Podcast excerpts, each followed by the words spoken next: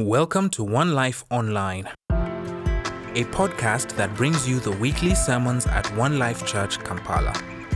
In this episode, we listen to a sermon from Matthew chapter 6, verses 9 through 15, titled Following Christ's Example, presented by Martin Muchoki. As you listen to this message, may the Lord speak to you through His Word by His Spirit and cause you to walk according to His will by His grace. All right, Matthew chapter 6 is where we are today. Thank you, choir, even for that last song that interfaces very well with today's text and message. It's good to see all of you. Thank you for coming to worship the Lord and, um, and listen to His word. Thank you for bringing your children. Thank you, young people, for coming. Just a reminder all the young people have a meeting, a fellowship rather, after the service. Uh, so remain behind for those few minutes. Today, Topista asked me to also remain behind with the young people to answer some of the questions, so I will, I will be there during your time of fellowship today. Matthew chapter 6, verse 9 to verse 18. In this manner, therefore, pray Our Father in heaven, hallowed be your name. Your kingdom come, your will be done on earth as it is in heaven. Give us this day our daily bread, and forgive us our debts as we forgive our debtors and do not lead us into temptation, but deliver us from the evil one. For yours is the kingdom and the power and the glory forever. Amen. For if you forgive men their trespasses, your heavenly Father will also forgive you.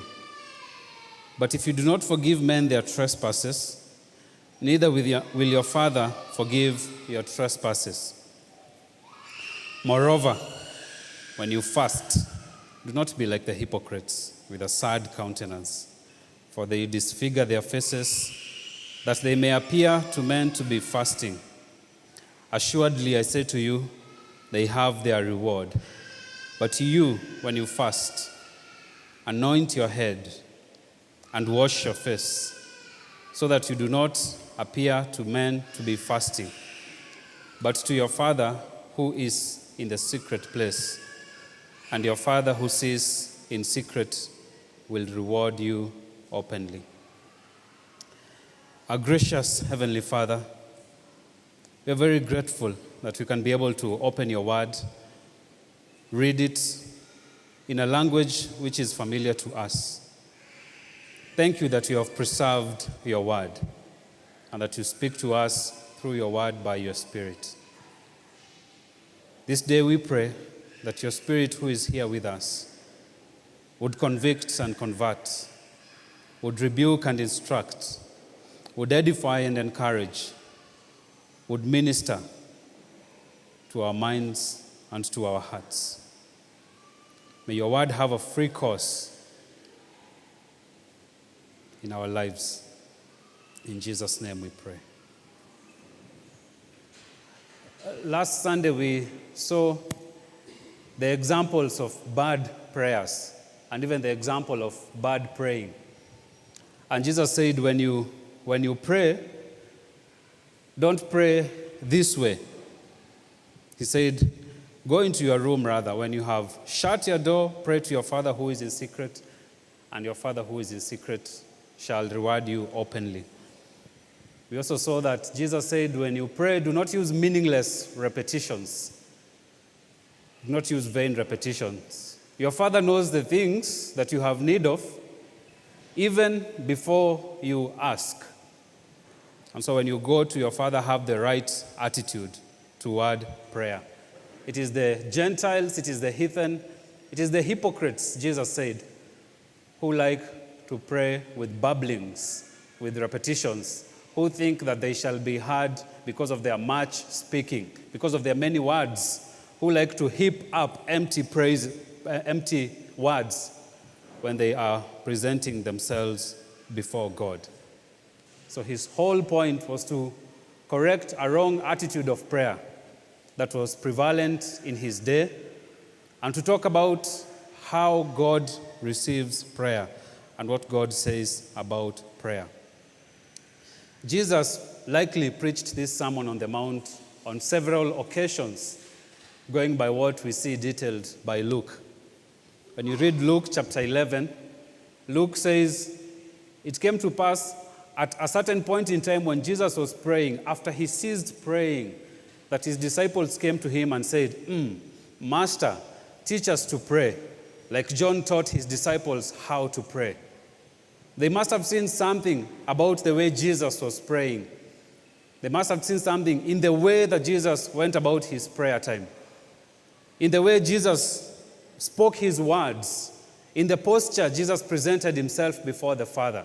And they wanted to know how can we pray like Jesus prays? Perhaps you want to know the same today. How can I pray like Jesus prayed? How can I present myself before God in a similar way that Jesus presented himself before his Father? And so Jesus says, In this manner, therefore pray. Pray then in this way. Pray then like this. If you want to know how to pray, the right approach to prayer, well, then here it is. I'm going to detail it for you. I'm going to tell you how it looks like. I'm going to show you not only by my life, I'm also going to tell you by my words. Pray then in this way, not necessarily using these words only, not necessarily following this format, but including these topics that Jesus presents in this prayer including the virtues that Jesus brings out, including the truth that Jesus presents here. Some people have called this prayer the Lord's Prayer. Some people have called it the disciples' prayer, since it was not a prayer that was being made by the Lord. Some people have called it the model prayer. The model prayer. Jesus is modeling the right way to pray, which is the model, a model one of dependence, on God, a model of worship, of how to approach God, of humility in our times of prayer. When you go through this prayer, you see a lot of humility as Jesus makes the prayer and teaches his disciples how to pray. Sometimes in modern day, you go to a prayer session, and when you hear people praying, no man ever prayed like Jesus prayed. And every man who wants to, as, to pray as Jesus prayed, that person ought to learn from the life and the words of Jesus. I want you to observe seven things from his prayer. Seven things. Number one, sonship. Sonship. Our Father in heaven. There's a special relationship there with God. And only believers, only Christians have this intimacy to be able to call God their Father. If you're not a believer, if you're not a Christian, if you've not submitted your life to the authority of Christ, there is no way you can make this prayer. You can't say, God is my Father. You don't have that special relationship with Him. There's no intimacy with Him. The same way, if you are a father, not any child can come to you and call you dad.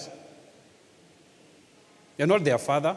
You may have adopted them, maybe, and so they may call you dad. Yes, now they are your children.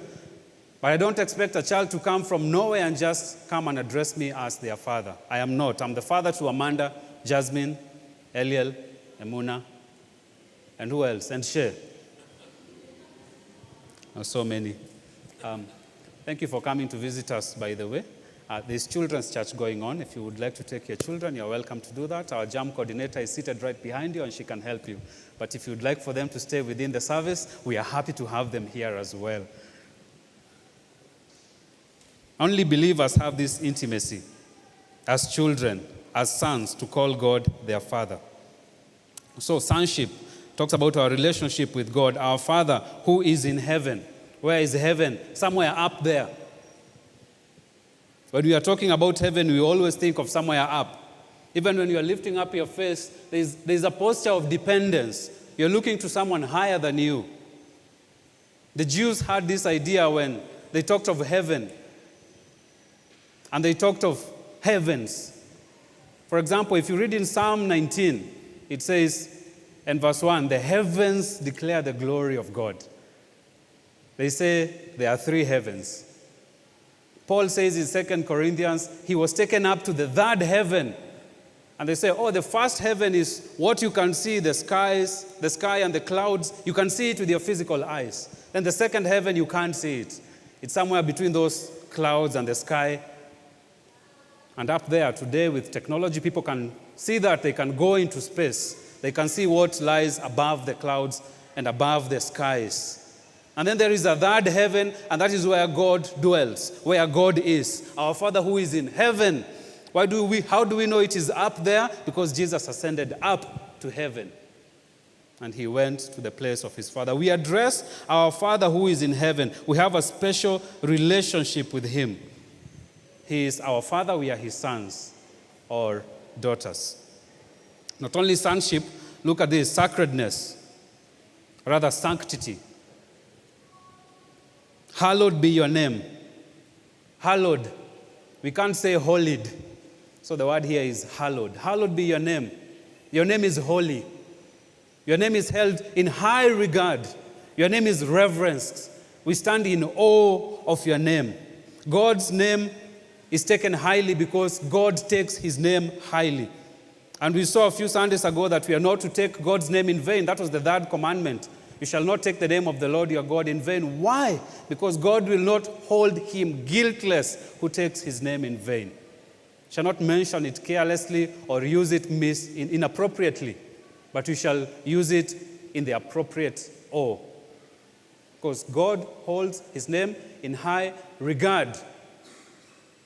And there's a way that Jesus tempers this where we have this intimacy with God. God is my father. I can go before him. He, I can approach him. I'm his son. I'm his daughter. I'm his child. But then on the other side, I cannot just go carelessly. I cannot just go the way I want. I have to know that because of his name, how to approach him. So, hallowed be your name. There's a sanctity of God's name. Should not misuse it, we should not abuse it.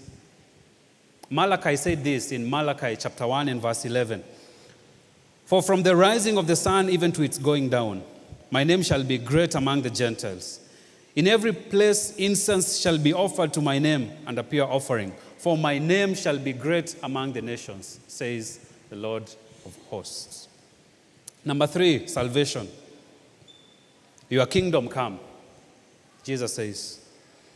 May your kingdom be seen more and more fully because with the coming of Jesus, his kingdom actually came into existence, but not completely. So we have the three components of a kingdom that a kingdom must have a king, must have subjects, and the king must rule over a place. And Christ is Lord in my heart, it's the place, he's ruling over me, and he is king. The kingdom has already come, but not yet. We shall explore more of this in Matthew 13. But may your kingdom come, Jesus says. It is a declaration, it is not a request. It is an affirmation, it is not a request. It portrays longing to see God's work, God's word, God's program, God's promises fulfilled. We must have long, that longing as Christians. Day after day after day after day, Father, may your kingdom be established. We even sing like that, may your kingdom be established on our praises. So you need to pray like that, may your kingdom come. Especially as the day approaches, the day of Christ's return. Especially as wickedness increases, especially as we long to see Christ more and to be with Christ more. May your kingdom come. Father, we want to be in your kingdom. Not only sonship and sanctity and salvation, but this prayer also contains surrender. Your will be done on earth as it is in heaven, surrender. Not what I want, but what God purposes. Not what I want, but what God determines. Not even as I want it, but as God wants it, as God has determined. What is the will of God? We have looked at this in a sermon in the past. In a nutshell, it is this the will of God is revealed in the scriptures. If you have been asking, what is the will of God? What is the will of God for my life? What does God want from me? What does God require from me? I'm asking you to go and read the scriptures. God has already given his revealed will to us. It is simple, it is clear. Everything that is necessary for our salvation and our sanctification, God has revealed it in the Bible. So go and read it in the Bible and look at the scriptures. You will find the will of God. God, Jesus says, May your will be done. May it be accomplished. May it be fulfilled. When Jesus was praying in the garden at Gethsemane in Matthew 26 and verse 42, he prayed and said, Oh, my Father, if this cup cannot pass away from me unless I drink it, your will be done. Not my will, but your will be done. May it be accomplished. And I know this is a struggle for Christians. I know this is a struggle for you and me because our desires compete against God's desires. It's a struggle because we do not see what God is doing. In difficult times, in distressing times, in dark times, in times of doubt and afflictions, especially, we wonder where is God?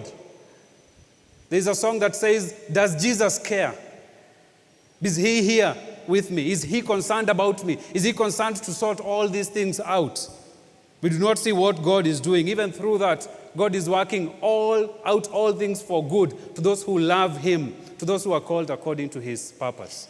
So Jesus says, May your will be done. It's a struggle for us because we have a will of our own. There is something I want, and it's not necessarily what God wills. So our prayer has always been God, help me to surrender, help me to submit, help me to understand what you are doing. So there is surrender there, there is submission. Number five, supply. Supply. Verse 11 Give us this day our daily bread. Give us this day our daily bread. The word daily there means give us our necessary bread. Give me today's provisions, tomorrow's provisions. Bread for now, bread for later, bread for today, bread for tomorrow bread for the present time, bread for the future time. Give us this day our daily bread. And that word daily, this is the only place in the New Testament where it is translated as daily. And so some people have said it may mean one of three things. I don't think it is all three things, but it, some people have come up with all manner of things as to what it means. The coming life, communion or continuing needs. And that's just my alliteration so that I can remember. But coming life, communion, and continuing needs. Some people feel it means this word daily, it pictures life in the fulfilled kingdom. But if he talks about communion, it speaks of that bread that we take every time we have the Lord's Supper. Give us this day our daily bread. Again, notice the us, not an individual prayer, but a communal prayer. But I am convinced it means it refers to our continuing needs our physical, our material, our spiritual needs, our daily necessities that sustain our life. And we do need these things that sustain our life. It means whatever is necessary for living, not in excess, but also not less. As that word means, whatever is necessary for our life, whatever we need, not even what we want. Give us this day our daily bread. Samson is known for, I mean, Solomon is known for all manner of things. Some people tend to concentrate on the sh- small part of his life where he did some wicked things. But he also did many, many, many amazing things.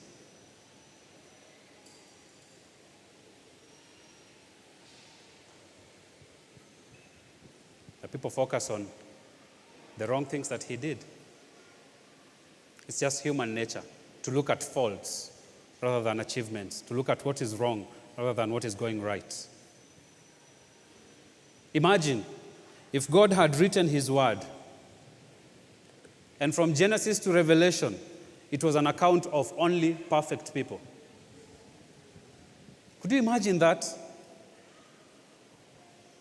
What standard would that set for you and me today? We would hold these people in high regard. We would put them on a pedestal. But God wants to demonstrate that He uses ordinary, everyday people like you and me. People who are, who are really nobodies, like the disciples. They said of them, These are ordinary, unschooled men, yet they have turned the world upside down, so that the glory may go to Him.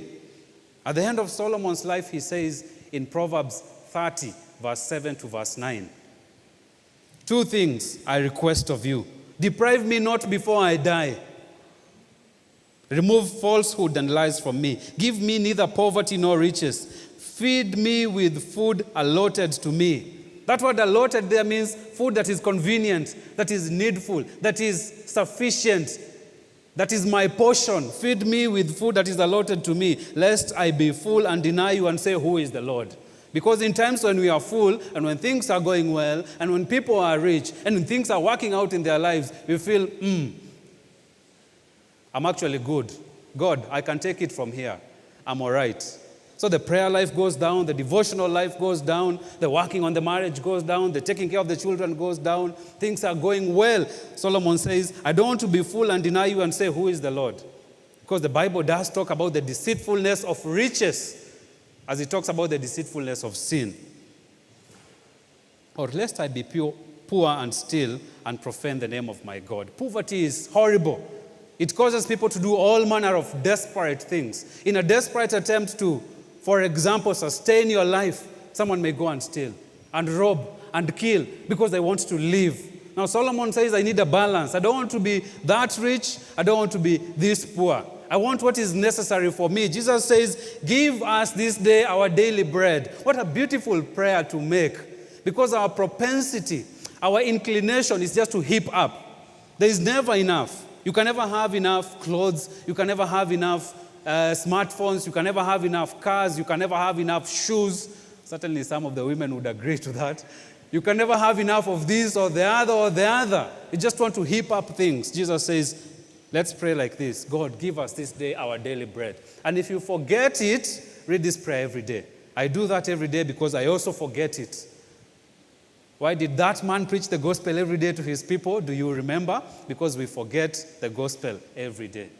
Why do we read the word of God every day? Because we read it one moment and the next moment we forget this truth.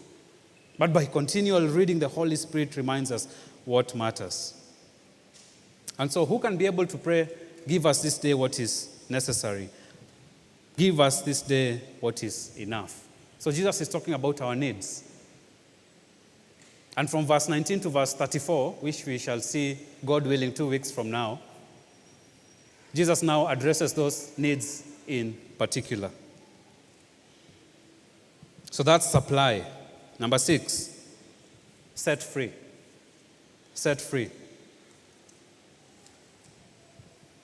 And forgive us our debts as we forgive our debtors. Verse 12.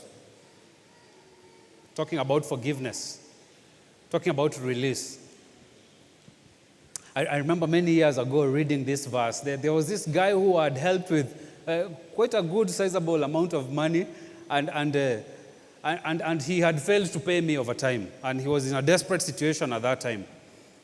And so he owed me. You know how it feels to be owed, do you not? They say everyone everywhere is owed some amount of money, you know, with the loans that our governments take and all those kinds of things. But he owed me some money. I've also owed people money, so I know how it feels. So after a, a, a protracted period of frustration, I was praying one day, and I happened to be reading Matthew chapter 6. And then I came on this across this verse, verse 12. And forgive us our debts at that instant, the Lord brought the memory of that guy. and he said, just forgive that guy your debt. And so I just canceled it out and forgot about it.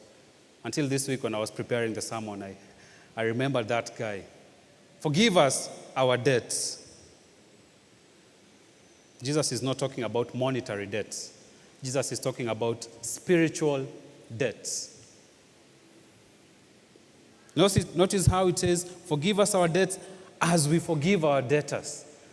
Just as we forgive our debtors. Just as we have forgiven. Did you know that the forgiven forgive?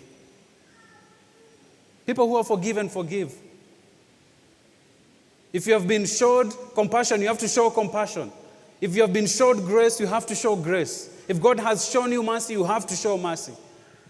And God has forgiven us of a debt that we could never be able to pray to pay. Turn in your Bible just a few pages past Matthew chapter 6 to Matthew 18. It's not there on the slideshows so that you can turn to your Bibles. Matthew 18 21.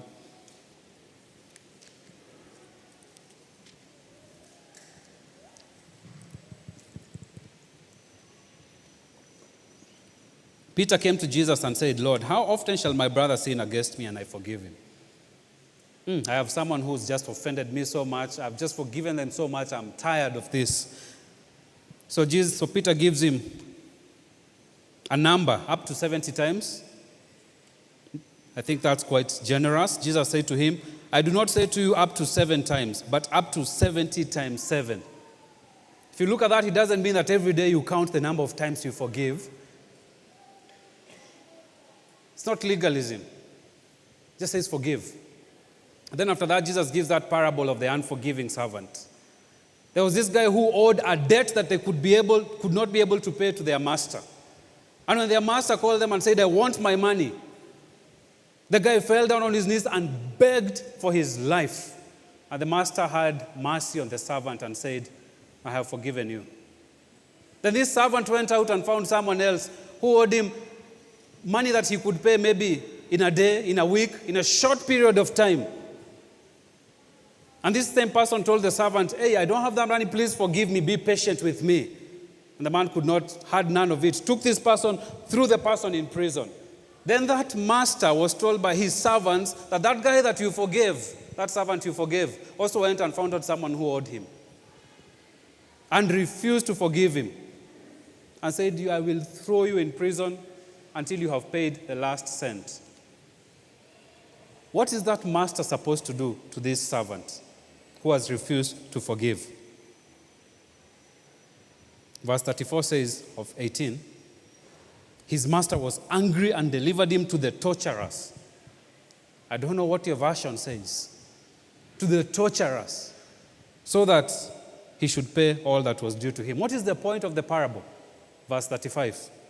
So my heavenly Father also will do to you if each of you from his heart does not forgive his brother his trespasses. And in detail, Jesus will touch on this in verse 14 and verse 15.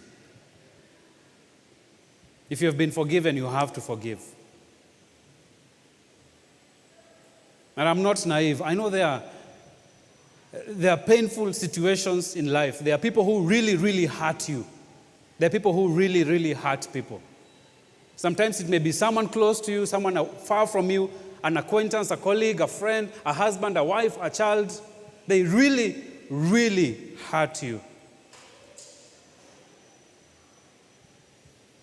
Jesus says, Forgive, so that your Father can forgive you. And in verse 14, it is just as simple as Jesus says it. If you forgive men their trespasses, your heavenly Father will also forgive you your trespasses. What does this mean? Does it mean that if I don't forgive anyone, God is going to take away my salvation? God who saved me is now going to cause me to be unsaved because I've not forgiven anyone. No. We have seen consistently in the scriptures when God saves, when Christ saves, he saves completely and permanently not 50%, not 75%. He will bring to an end the work that he began. It's the reality. So that is not what it means. But fellowship will be hindered as a result of disobedience. God is already giving instructions do this, but I'm not doing it. Our fellowship surely will not be the same. So we have to forgive because God forgave us. But again, you say, but, but that, that person really hurt me. They really wounded me. They really pained me. They really crushed me. Listen, Jesus crushed his own son so that you could receive forgiveness. No greater love has anyone than that. He crushed his own son for our salvation. Surely, if he did that, I can also go to someone who has offended me and forgive them. Number six, safety. And lead us not into temptation, verse 13, but deliver us from the evil one. What's the meaning of this? The meaning is simple. We should, we should deeply desire, we should deeply want to avoid sin. Just deeply want to avoid it entirely. God tests us, but Satan tempts us. God tests with the aim of strengthening our faith. Satan tempts with the aim of spoiling, with the aim of ruining, with the aim of causing us to fall and stumble. He puts snares on our way. He ensnares believers. He came to steal, lest you forget. He came to kill, and he came to destroy. There is nothing good that comes from Satan, absolutely nothing that comes good that comes from him. There's a man in the 17th century, he was called Thomas Brooks. He wrote a book called Precious Remedies Against Satan's Devices. And he gave Satan's four most common tactics against believers. Number one, enticing us to sin. It's a tactic, a common tactic of Satan. Number two, keeping us from worship and spiritual disciplines. Keeping us from worship and spiritual disciplines. Number three, stirring up doubt. He likes to stir up doubt in God's people. Even about salvation, mm, especially to young believers. Are you sure that you're born again? And number four, ensnaring people in particular circumstances, putting snares in people's ways. And then Thomas says that these then are then broken down into specific evil strategies. It's not a comprehensive list, but these are his most common tactics. You've likely experienced the same in your life stirring up doubt, ensnaring you, keeping you from worship and spiritual disciplines, enticing you to sin. Lead us not into temptation, but deliver us from evil, Jesus says. We need to ask God for protection, the protection that we need, spiritually speaking, so that we may not sin and fall into sin. We need to make Jesus' prayer ours every day. The devil is cunning, the devil is crafty, the devil is crazy, the devil is wicked, the devil is anything negative that you can ever think of attributing to someone, attribute that to the devil. And he's even better than you, by the way. Don't think you can outsmart him. He's been doing this for many, many centuries. But he's not greater than God. Only God can deliver you from him. And Jesus finishes the prayer by saying, Yours is the kingdom Yours is the power. Yours is the glory forever. Amen. The kingdom belongs to God. Everything belongs to Him. All the power, all the dunamis, all the might, all the strengthening belongs to God.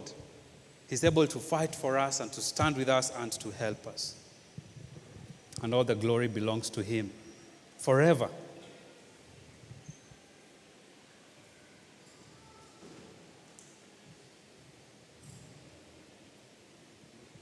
And then Jesus talks about fasting.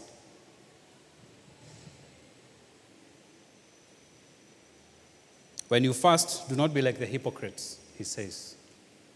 So when you fast, Fasting is expected of Christians. It is expected that believers will fast. Fasting means denying yourself, refraining, staying away from food for some time. Why? For the purposes of prayer. Some people say, eh, you know, you can, you can, you can fast from technology. Uh, you can fast from certain people who are, you know, making you be in toxic relationships and all those words they use today. You can fast from this place and you can fast from the other place. Maybe you can stay away from all those things, and it would be good if you can stay away from toxic relationships and overuse of technology and all these things. But the fasting that is talked about in the Bible is actually staying away from food so that you can dedicate more time to prayer. So that you can devote and spend more time in prayer. Jesus says, when you fast, don't don't put on a gloomy face. Don't do that. He says, do not neglect your appearance. The same way you prepare yourself before leaving the house, you don't just wake up in the clothes that you slept with and you walk out of the house and you go to office or church or wherever. Do not neglect your appearance. Do not do that so that you'll be noticed by people, so that your fasting may be seen by others. Don't do that. You are fasting to God, not because of people. You're fasting to God. The same way we saw you're praying to God. Question Why do people fast? Why do Christians fast? Why do believers fast? Ever ask yourself, why am I fasting? For what reason am I fasting? I want to give you 10. First, to get God's direction. That's why we fast. Acts chapter 13 and verse 2, telling us about the church in Antioch as they were ministering and praying and fasting. God said, Separate from me Barnabas and Paul for the work which I've called them. We fast to get God's direction, brothers and sisters. You're struggling with getting some certain kind of direction, pray and fast. Intensify your prayers with fasting. Number two, why do people fast? When they are going through mourning, a period of mourning. When Saul and Jonathan died in 2 Samuel chapter 1 and verse 12, David called everyone and said, We must mourn, we must weep, we must fast because of the death of Saul and Jonathan. Number three, we fast to give intensity to prayer. To give intensity to prayer. Matthew chapter 17 and verse 21. The disciples are not able to cast out a demon in an epileptic boy. And when Jesus comes, they ask him, Your, disciples are not able to cast this one out. And Jesus tells them in verse 21 this kind does not come out except by prayer and fasting. To give intensity to prayer. Number four, to grow spiritual life. It's another reason why we fast. Remember Cornelius in Acts chapter 10 and verse 30. Cornelius says, Four days ago I was fasting until this hour. I prayed in my house. We fast to grow our spiritual life. Number five, we fast out of humility. Out of humility. Psalm 35 and verse 13. When David was feeling people that he knew were, were afflicting him, he says that he humbled himself with fasting. We fast out of humility. Number six, we fast as a result of our regular Christian life. As a result of our regular Christian life. 1 Corinthians chapter 7 and verse 5. that you may give yourself to fasting and prayer. That you may give yourself to fasting and prayer. We fast out of our regular Christian life. Number eight, we fast for protection. Ezra chapter 8, verse 21 and verse 23. When Ezra is leading people back into their home country, and they reach by the river Ahava, and they know there is danger up ahead, and now he can't go back to the king. He's ashamed because he already told the king, God will bless anyone who does good. But anyone who does evil, God will not bless them and will deal with them justly. So he can't go back to the king and ask for soldiers. So he asked the people, let us pray and fast that God may give us straight passage, that God may make the way right for us, that God may make way for us to go through. We fast for that reason, for God's protection. Number nine, we fast out of realization of our sinful condition. We fast sometimes because there is even one particular sin that is like a, fle- a thorn in the flesh of our body. It's just not going away, it's just not going away, it's just not going away. I realize that I'm a sinner, so I fast and I tell God, please help me overcome sin. Help me in this good fight against sin. First Samuel chapter 7 and verse 6. They fasted and said, We have sinned against the Lord. These are the Israelites. The, the, the ark of the covenant had been taken by the Philistines.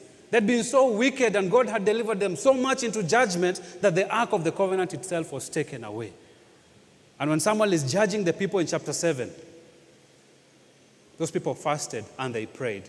Notice how, in all these places, fasting goes alongside what? Praying. It's not either or, it is both and. Number 10, we fast in view of God's judgment. In view of God's judgment. Jonah chapter 3 and verse 5. So the people of Nineveh believed God and proclaimed a fast. Eight words. Eight words alone were enough to convince the people of Nineveh that they were sinners. In Jonah chapter 3 and verse 4. Only eight days and Nineveh shall be overthrown. Only eight days and Nineveh shall be overthrown. Just that. In verse 5, the people turned from their wickedness and turned to God and proclaimed a fast and put on sackcloth, from the greatest of them even to the least of them. Now, all of these examples you can find about fasting, all of these reasons for fasting are to God and not to people. So Jesus says, if you fast to be seen by others, you already receive your reward. Right there and then, which is really no reward. He says in verse 17, when you fast, anoint your head and wash your face. What does this mean? It is symbolic for rejoicing. Just put on a smile. In your, in, your, in your belly, in your stomach, you may be feeling hungry. Your body may be feeling weak. But rejoice so that your fasting will not be noticed by people, but only to your Father who is in the secret place. Let me finish by saying this. Whenever you are fasting, you're abstaining for food for the purposes of prayer, right? And you go about your day, and at some point you feel, oh, I'm so hungry. Let me go and get a cup of tea or uh, whatever it is. And the thought that should come in your mind there is not, let me go and get something to eat or drink. The thought that should come to mind is, why am I hungry? Ah, it's because I'm praying. And that time, then you turn to God in prayer. That hunger should remind you that there is something you're praying intensively for. It's the purpose of the hunger. Fasting should not be a hunger strike. Just you're looking at the clock. What time am I finishing? Uh, uh, Victoria, what are you cooking for supper? You're, you, you're just thinking, when will I eat? Then that is a hunger strike. But if you remember, why am I fasting? Why am I fasting, by the way? It is so that I could pray for, for such and such a person, for such and such an prayer item. And that person doesn't even know. Oh, yes, you come here and you're praying for the person seated next to you. They don't know. Hey, you're praying for this one life church and fasting. We, I don't know. I, no, nobody has to know, only God. You're praying for the pastor, even the pastor doesn't have to know. For your wife at home, she doesn't have to know. Your husband, your child, they don't have to know. Only God has to know. Now, that is right fasting. And this is what Jesus has been talking about from verse 1 of chapter 6 right giving, right prayer, and right fasting that pleases the Lord. Okay, one final verse. Micah chapter 6 and verse 8. For the person who is asking, What does God require of me in all of these things that you have said? Micah summarizes it. He has shown you, O man, what is good. And what does God require from you, by the way, and from me? But to do justly, and to love mercy, and to walk humbly with your God. If you have been asking, what does God require from me in all of these things that we have been looking at in the Sermon on the Mount? God requires three things that you just do what is righteous and you love mercy and that you walk humbly with your God. Our gracious Heavenly Father, we are so blessed and refreshed and nourished by your word. We are very grateful for the scriptures that remind us the truth that we need to know, that speak to us glorious things out of the mouth of Christ our Lord. We pray that we would take time during our week to meditate about these things. I pray for the life groups when they meet this week and they're looking at these subjects and looking at these verses, that your spirit would be there, refreshing, injecting life, strengthening, speaking, rebuking, instructing, and nourishing your people for the glory of your name. I pray for my listeners today that you would help them. I pray for me that your word would be a blessing to me as well. And for us, this prayer is written for us, our Father who art in heaven. Our Father, give us, forgive us, lead us not. Help us, O God. We turn to you, we depend upon you, and we look unto you, you who is our Father. Help us to have the right approach to giving, to praying, and even to fasting. In Jesus' name we pray. Thank you for listening to God's Word today. Feel free to contact the pastor on phone at 0705 581 369 or send an email to pastor at onelifechurch.ug or follow us on Facebook at One Life Church and subscribe to our YouTube channel at One Life Church, Kampala, Uganda. One Life Church is a multicultural community of believers equipped to serve Christ's mission.